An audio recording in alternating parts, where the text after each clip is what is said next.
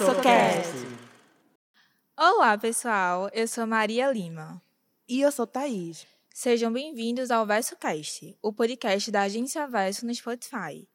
Nesta nova temporada, a pauta é cinema e profissões da comunicação. Neste segundo episódio, o tema é a experiência das práticas jornalísticas a partir do filme Spotlight, Segredos Revelados. Para este VersoCast, convidamos o jornalista e crítico de cinema André Guerra. Bem-vindo, André. Fique à vontade para se apresentar. Obrigado, pessoal. Obrigado, Thaís. Obrigado, Maria, pelo convite. É, bom, como vocês já apresentaram aí, eu sou jornalista, eu sou crítico de cinema e eu sou repórter de cultura no Diário de Pernambuco. Então, eu estou trabalhando já com cultura há alguns anos e é isso. Estou aqui para contribuir com o que vocês quiserem com relação ao filme e com relação à experiência do jornalismo. E vai ser um papo muito massa. É um prazer recebê-la aqui hoje para bater esse papo sobre Spotlight, segredos revelados e tratar sobre a importância da ética e da integridade de jornalistas na sociedade.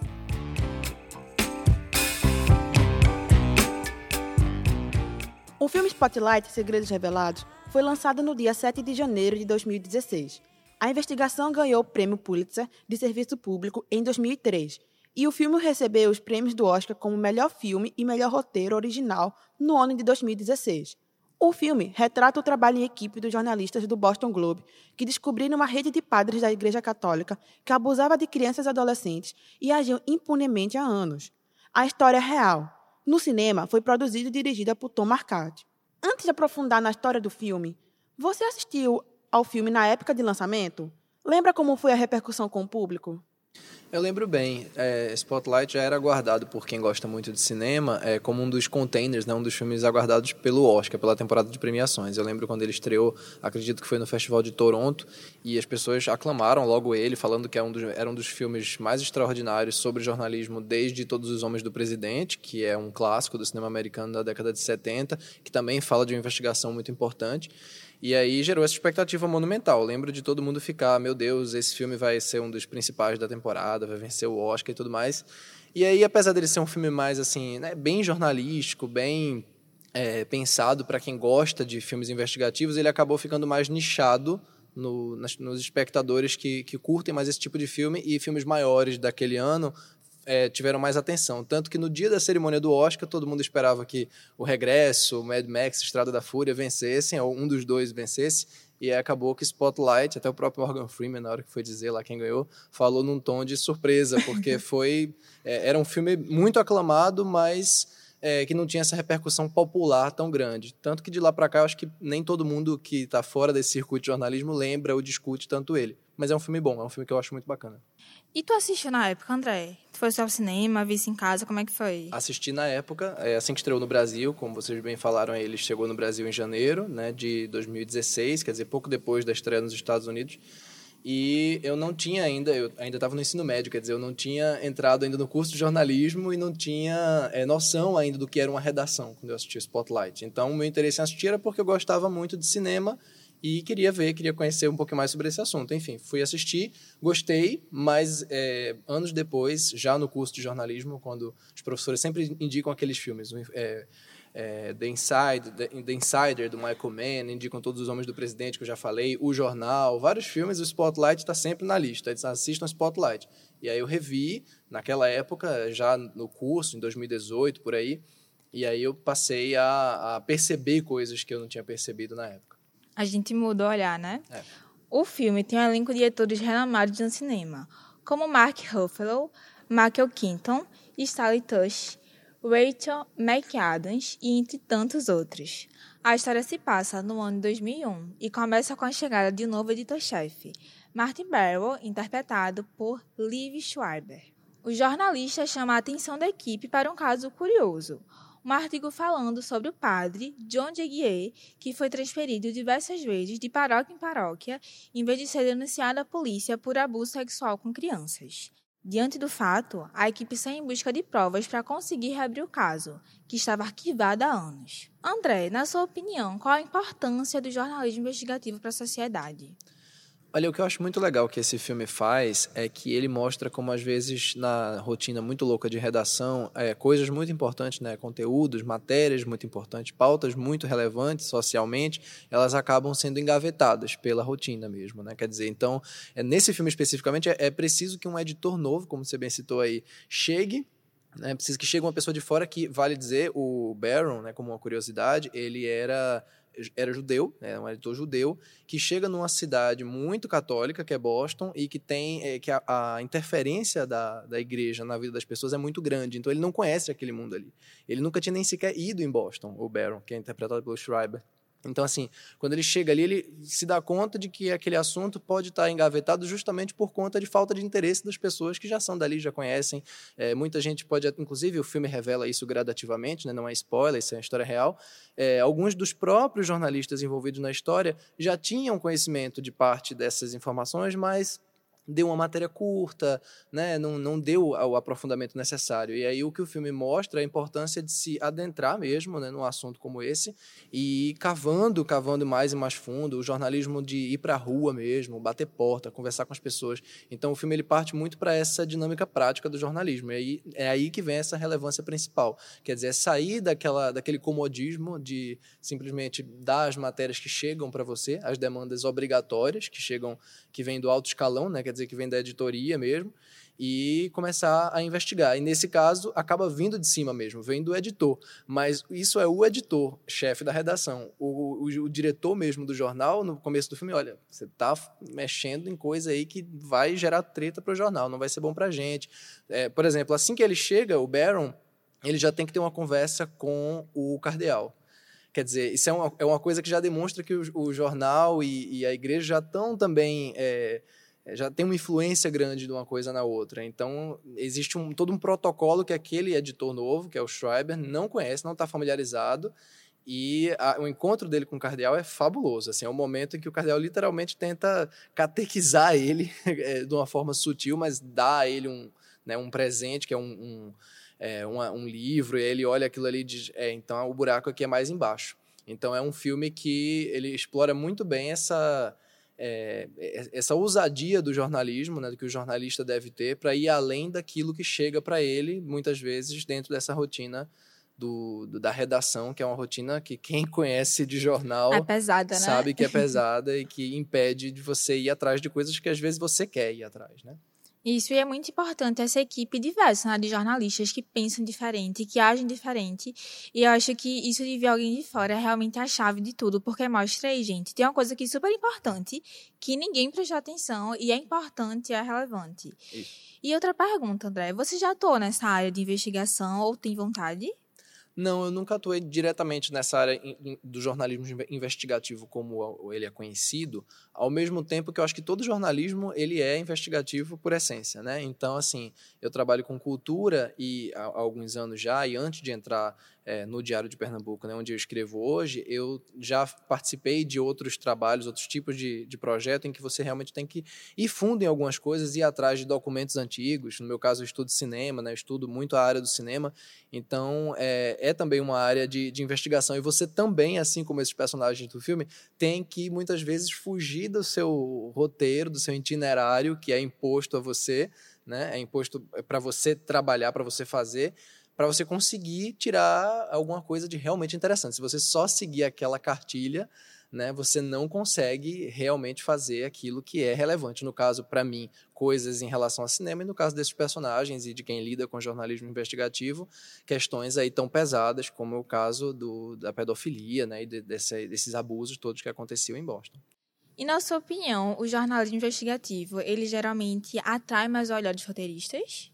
Eu acho que no caso do cinema, é, especificamente o Spotlight, né, e outros, outros filmes mais como o próprio Todos os Homens do Presidente, é, é, é eles não só se atraem por aquilo, eles é, naturalmente buscam algo que vai atrair um público maior, né? Quer dizer, então uma coisa como essa, um filme sobre um caso desse, vai gerar interesse das pessoas, vai gerar o um interesse social. Então acho que isso é o motivo principal. Você pegar um, um, filme como eu citei já pela quinta vez, o Todos os Homens do Presidente, porque eu acho que realmente é um filme muito importante. Não dá para falar do Spotlight sem falar do Todos os Homens do Presidente, porque ele foi um, um filme muito importante na história do cinema é, jornalístico, né, do cinema que fala sobre jornalismo, e foi um grande sucesso na época porque lidou com uma questão criminal do, da década de 70 que levou à renúncia do Nixon. Quer dizer, é uma das histórias mais importantes da política mundial mesmo e muita gente que não estava tão por dentro do assunto se politizou ou compreendeu a partir do, é, do filme, né? Então, é, tudo bem, o Spotlight não fala propriamente de, dessa política, política, política mesmo,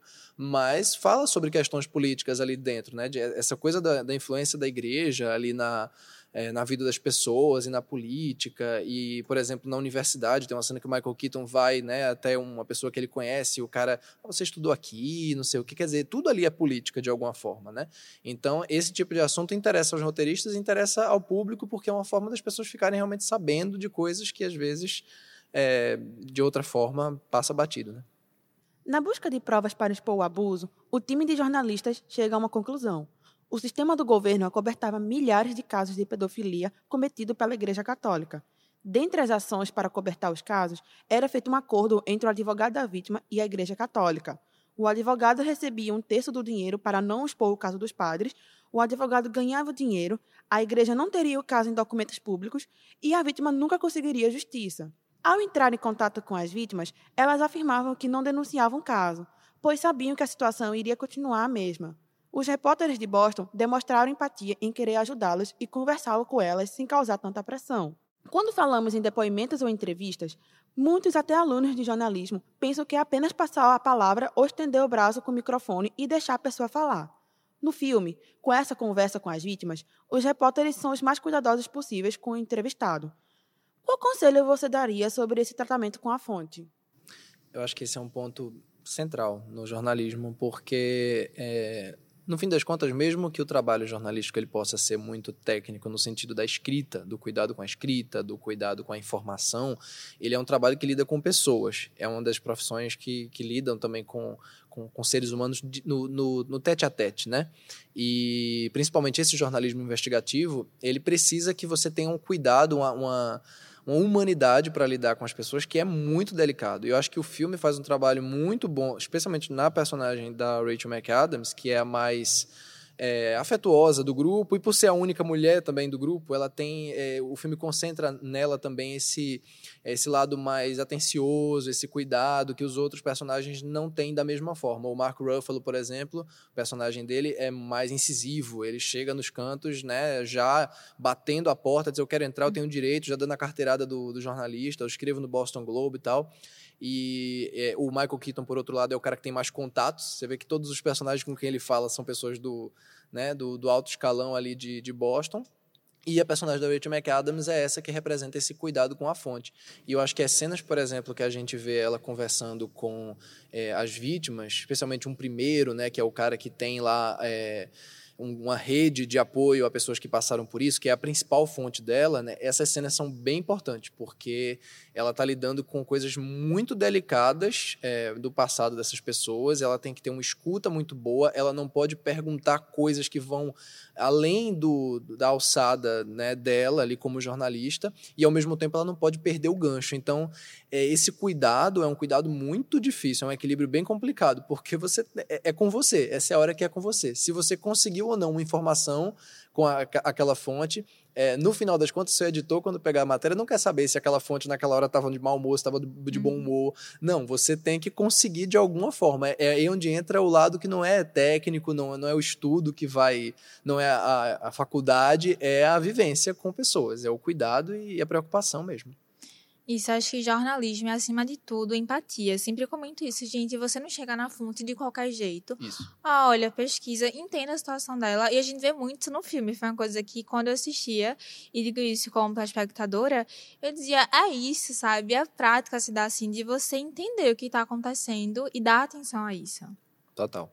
O filme deixa evidente o poder e a influência da Igreja Católica, que por muito tempo conseguiu esconder os casos de abusos sexuais. Nessa mesma linha de pensamento, de início, é como se existisse um certo pudor resistência por parte de jornalistas para averiguar melhor a história.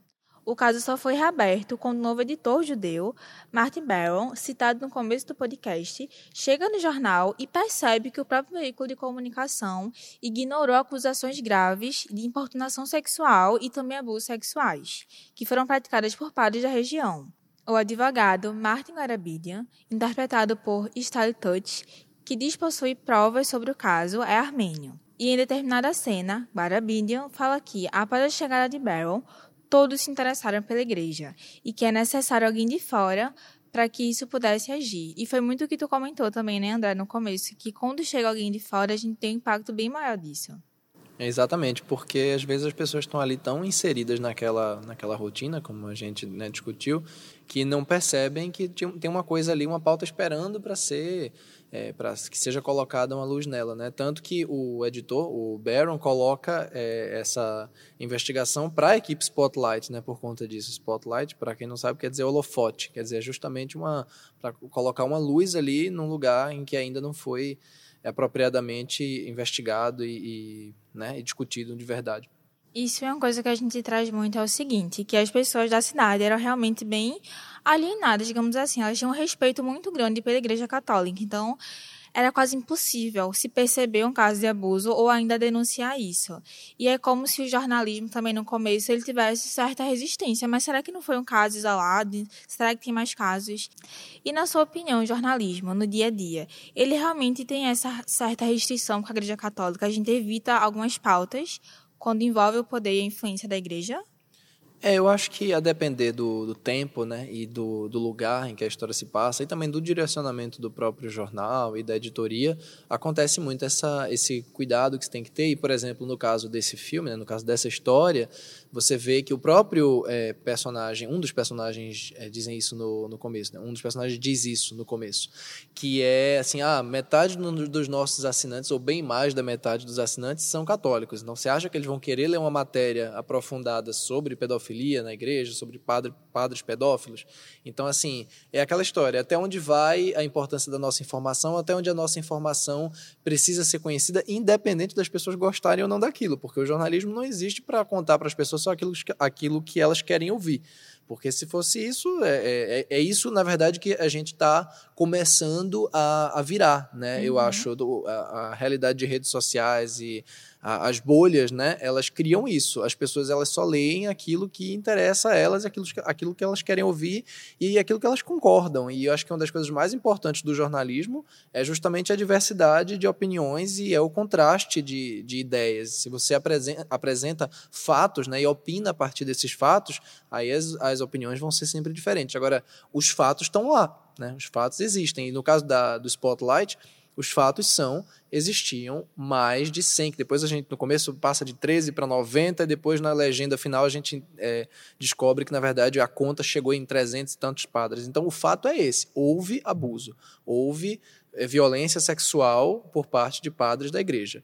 Então, assim, é, você quer ler sobre isso ou não quer? O fato é esse. As opiniões e as discussões em relação à influência da igreja, em relação à punição dessas pessoas, aí são discussões que abrem espaço. Agora, o fato é esse. E a gente está vivendo, na minha opinião, num mundo jornalístico bem é, preocupante, bem de crise, desde os últimos cinco, seis anos, mais ou menos, isso se agravou, né? É, que é isso das pessoas não terem mais as próprias opiniões, elas têm os próprios fatos, né? Que cada um tem o seu próprio fato. E tem coisas que. E justamente, é, isso acontece por conta dessas bolhas. Isso acontece porque a pessoa recebe uma corrente no WhatsApp dizendo que o presidente não fez isso, quando ele fez, está comprovado, mas a pessoa não quer saber desse fato. Ela quer saber daquilo que chegou para ela. Então, é, isso que você perguntou é importante porque realmente, assim, é, a gente, como jornalista, tem que informar, independente daquilo que é um tema delicado ou que não é. A gente tem que ter cuidado com como a gente informa. A gente tem que ter cuidado com a linguagem que a gente vai usar e, como a gente falou mais cedo, com as fontes esse cuidado humano com as pessoas, né? Mas tem que falar, tem que expor, né? A imprensa existe para isso. E pegando um gancho, eu acho que jornalismo é isso, é um porta-voz. Então não importa se é bom ou ruim, se afeta ou não afeta, é a notícia, é o fato, a gente tem que dar. E aí também cabe ao público, ficar até como dica, ter certeza da apuração que você está tendo. Então, tem uma notícia que é duvidosa, não sei o que é. A gente, bora ver o jornal, vamos ver a televisão, a rádio ou redes sociais, que é a coisa mais próxima tem um, uma colega que eu conheço que é a Alice de Souza. Não sei se vocês conhecem da, da área, mas ela tem uma ferramenta que é muito legal, que é Confere Aí. Que você pega o link da notícia duvidosa, que você não tem certeza se ela existe ou não existe, e coloca lá no aplicativo. Muito que é muito legal. E ele te dá como se fosse uma estimativa. Olha, essa notícia ela é mais ou menos. Eu acho que ela não é muito boa, não. Porque você não procura aqui, aqui, aqui. Então é realmente uma grande ajuda para a sociedade. Pegando o gancho na parte falando sobre você falar a notícia e a pessoa não quer acreditar. Lembrei no filme a avó da Rachel, né, que ela é católica, é. e desde o começo, quando a Rachel falava da investigação, a, a, avó ficava com o pé atrás, dizendo assim, não, isso não aconteceu. Então, assim, a igreja não faria isso. E quando, a, no final do filme, a Rachel mostra o jornal, né, quando eles descobriram, né, toda essa rede, a, a avó dela ainda ficou meio... Viu que isso de fato aconteceu, mas não queria acreditar. Como se fosse, tipo, resistente à notícia. E tanto que, nesse detalhe é muito importante falar, a equipe em si, eles iam para a igreja e depois, com o tempo, com algumas coisas pessoais, pararam de ir. E quando surgiu esses casos, tá na cena do filme, eles conversam sobre esse negócio. Ah, eu parei de ir para a igreja, né? É. É, essa questão toda. E quando vê esse caso, eles ficam até mais receosos também de voltar. E quando eu lembrei dessa cena da avó, né? Que ela frequentava, ela não deixou, mesmo sabendo da, da notícia. E também lembrei também quando tinha um padre na lista e um dos jornalistas morava perto dele. É. E ele chegou, né, botou um bilhete na, na geladeira para as crianças, não passa naquela rua, porque né, já, já descobriram que tem um padre que mora perto da minha casa que está sendo acusado de assédio. Então, assim, as coisas realmente estavam ficando naquela situação que, meu Deus, o meu vizinho né, pode ser um assediador, uma pessoa com que eu convivia há anos pode ser. Então, é realmente um caso muito sério. Perto do fim do filme, Michael Resende, interpretado por Michael Ruffalo, consegue uma informação importante. E há um embate entre ele e Rob, interpretado por Michael Keaton. Resende quer tentar a notícia logo, já que conseguiram um documento inédito. Mas Rob lembra que eles estão investigando dezenas de padres e um documento é uma prova apenas contra um. Resendes explode de raiva, afirmando que temos que prender esses vermes para mostrar às pessoas que ninguém se safa disso. Acho que todo jornalista tem um Michael Resendes em si. Esse sentimento de indignação e vontade de publicar logo uma notícia é presente nos maiores jornalistas do mundo. Como o jornalista deve lidar com esse tipo de sentimento? Eu acho que a gente tem uma tendência natural, enquanto ser humano mesmo, né, de se envolver com a pauta. Então, no caso de pautas como essa, é, é lógico que a pessoa é, vai se envolvendo cada vez mais, principalmente porque são matérias, né, são reportagens, no caso, né, que envolvem inúmeras matérias, ao longo de muito tempo. Né? O personagem fala no começo que algumas das reportagens feitas pela Spotlight duram cerca de um ano. Então imagina, você está no dia a dia vivendo com isso, acordando todo dia, indo para o trabalho para lidar com esse tipo de coisa, né? Batendo de porta em porta é diferente de você estar tá dentro da sua casa, no home office, como se normalizou na pandemia, né? Fazendo matérias diárias sobre assuntos variados e tudo mais. E a gente quer, a gente mesmo assim se envolve. Imagina é, fazendo, é, despendendo dias e dias e dias, semanas, meses, um ano inteiro numa pauta e uma pauta como essa. Então é, é, uma, é, uma, é natural que, que gere esse tipo de revolta, mas o filme ele é, lógico, é, é, filme, então ele tem que ficcionalizar muita coisa. Então, se, se você percebe, ele divide características bem delineadas para cada um dos personagens, como a gente falou. Então, você tem o um personagem mais racional, você tem o um personagem mais cuidadosa, mais afetuosa, você tem o mais incisivo.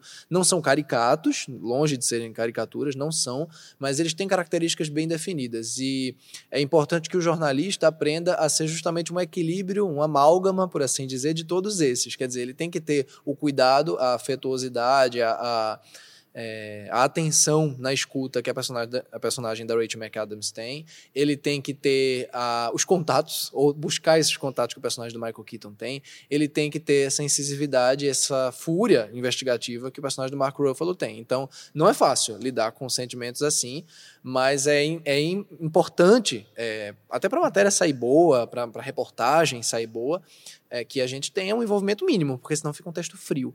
E eu falo como alguém que escreve sobre cultura, claro que parte do que eu escrevo, que é crítica de cinema, é completamente opinativo. Aí o envolvimento é óbvio, mas nas matérias que são matérias e reportagens mais extensas que são sobre assuntos culturais que a gente às vezes quer dar uma luz naquilo, quer falar sobre uma coisa que as pessoas não estão dando importância, a gente se envolve no sentido de, olha, conheçam isso daqui, vejam como isso é interessante, e aí o envolvimento, nesse caso não é de indignação, é no sentido de entusiasmo mesmo. Então esse, esses sentimentos mais humanos, mais é, né? Eles, eles têm que estar presentes também, de alguma forma, sob equilíbrio, mas tem que estar presente na rotina do jornalista.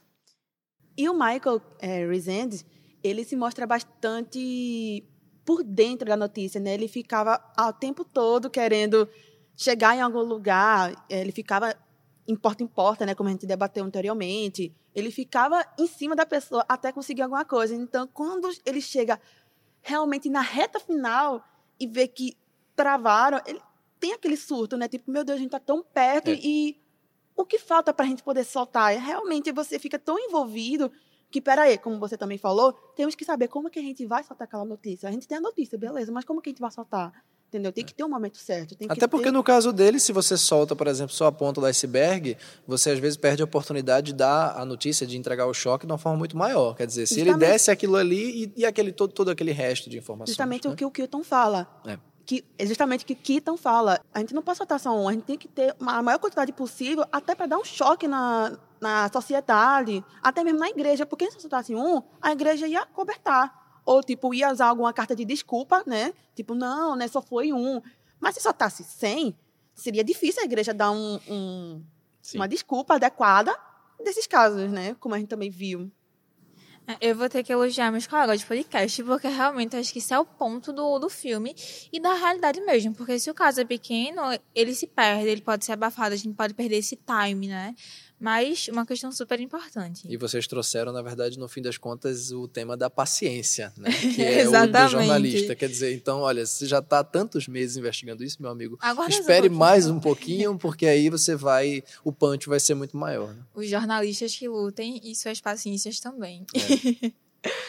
Não, e eles são obrigados no filme a, esperar, né? Porque acontece uma coisa que mudou para sempre a história americana, a história do mundo, que é a, a, questão das Torres Gêmeas, né? Ali, o atentado acontece no meio da investigação. O filme se passa em 2001, quer dizer, é, como você dá essa atenção a, a, esse tema justamente numa época em que a nação está comovida, em que a igreja está mais do que nunca apoiando as pessoas, né? eles falam isso no filme, as pessoas estão tão, tão precisando muito da igreja. Tem um professor universitário, né? uma, uma pessoa da universidade, se não me engano, que perto do final do filme, conversando com o Michael Keaton, diz a ele, rapaz, as pessoas estão precisando da igreja nesse momento, não vai mexer nisso, né?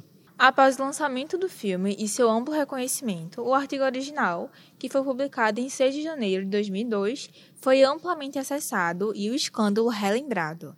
Na época, o Boston Globe escreveu mais de 600 artigos cobrindo o caso e suas consequências. No ano seguinte à publicação do artigo, a Arcadiocese Católica Romana pagou 85 milhões de dólares, um número absurdo de dinheiro, para resolver mais de 500 ações judiciais de pessoas que se diziam vítimas de abuso sexual.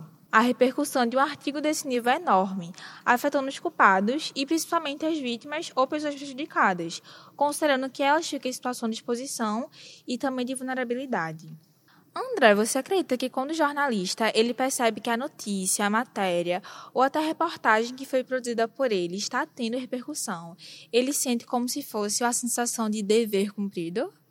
Eu acho que essa é uma das melhores partes, né? É... Eu concordo.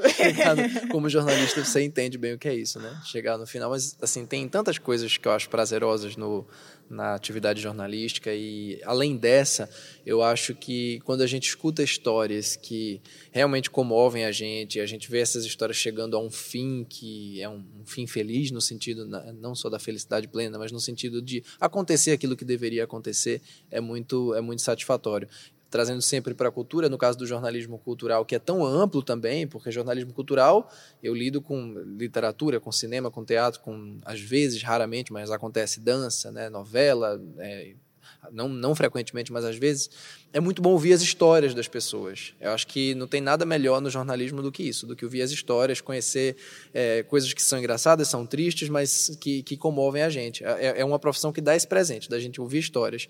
E aprender também, ter aulas, às vezes, inacreditáveis sobre todo tipo de coisa. Eu, essa semana, por exemplo, conversei com o presidente da APL, da Academia Pernambucana de Letras, Lorival Holanda, e eu fiz uma matéria com ele sobre o pensamento de Gutenberg. É... Oh, meu Deus. E eu tive uma conversa com ele sobre o pensamento de Montaigne, é um dos grandes filósofos do século XVI da França. E a conversa foi assim, uma aula de filosofia. Eu fiquei, por favor, professor, fale mais um pouquinho, não para a matéria, mas porque pode falar para mim. Pode falar para mim, porque me interessa muito. É nessas horas que você sente falta da, da época que durante a aula de filosofia no colégio você estava no celular ou prestando atenção em qualquer outra uhum. coisa, porque é, isso é muito bom. Eu acho que tem a sensação do dever cumprido do jornalismo que é boa, mas para mim a parte mais bacana é aprender e ouvir as pessoas falando assim. É, só como curiosidade, ontem, por exemplo, eu conversei com o Paulinho da Viola mais de meia hora acho que chegou a quase 40 minutos mesmo, assim, coisa de 35, 36 minutos de conversa por telefone. É, ele não conversou com mais ninguém daqui, assim, ele foi uma exclusiva mesmo para o Diário de Pernambuco e eu até gravei né, no telefone a, a conversa, mas é, foi tão longa a conversa justamente porque ele é um cara que gosta de falar e leva um assunto a outro. E toda vez ele pedia desculpa, dizer, ah, não, desculpa se eu estou me alongando. Eu falei, não, pode falar o tempo que você quiser. Ele me contava várias histórias assim que eu estava só ouvindo. Vai, vai dar trabalho para decupar? Vai.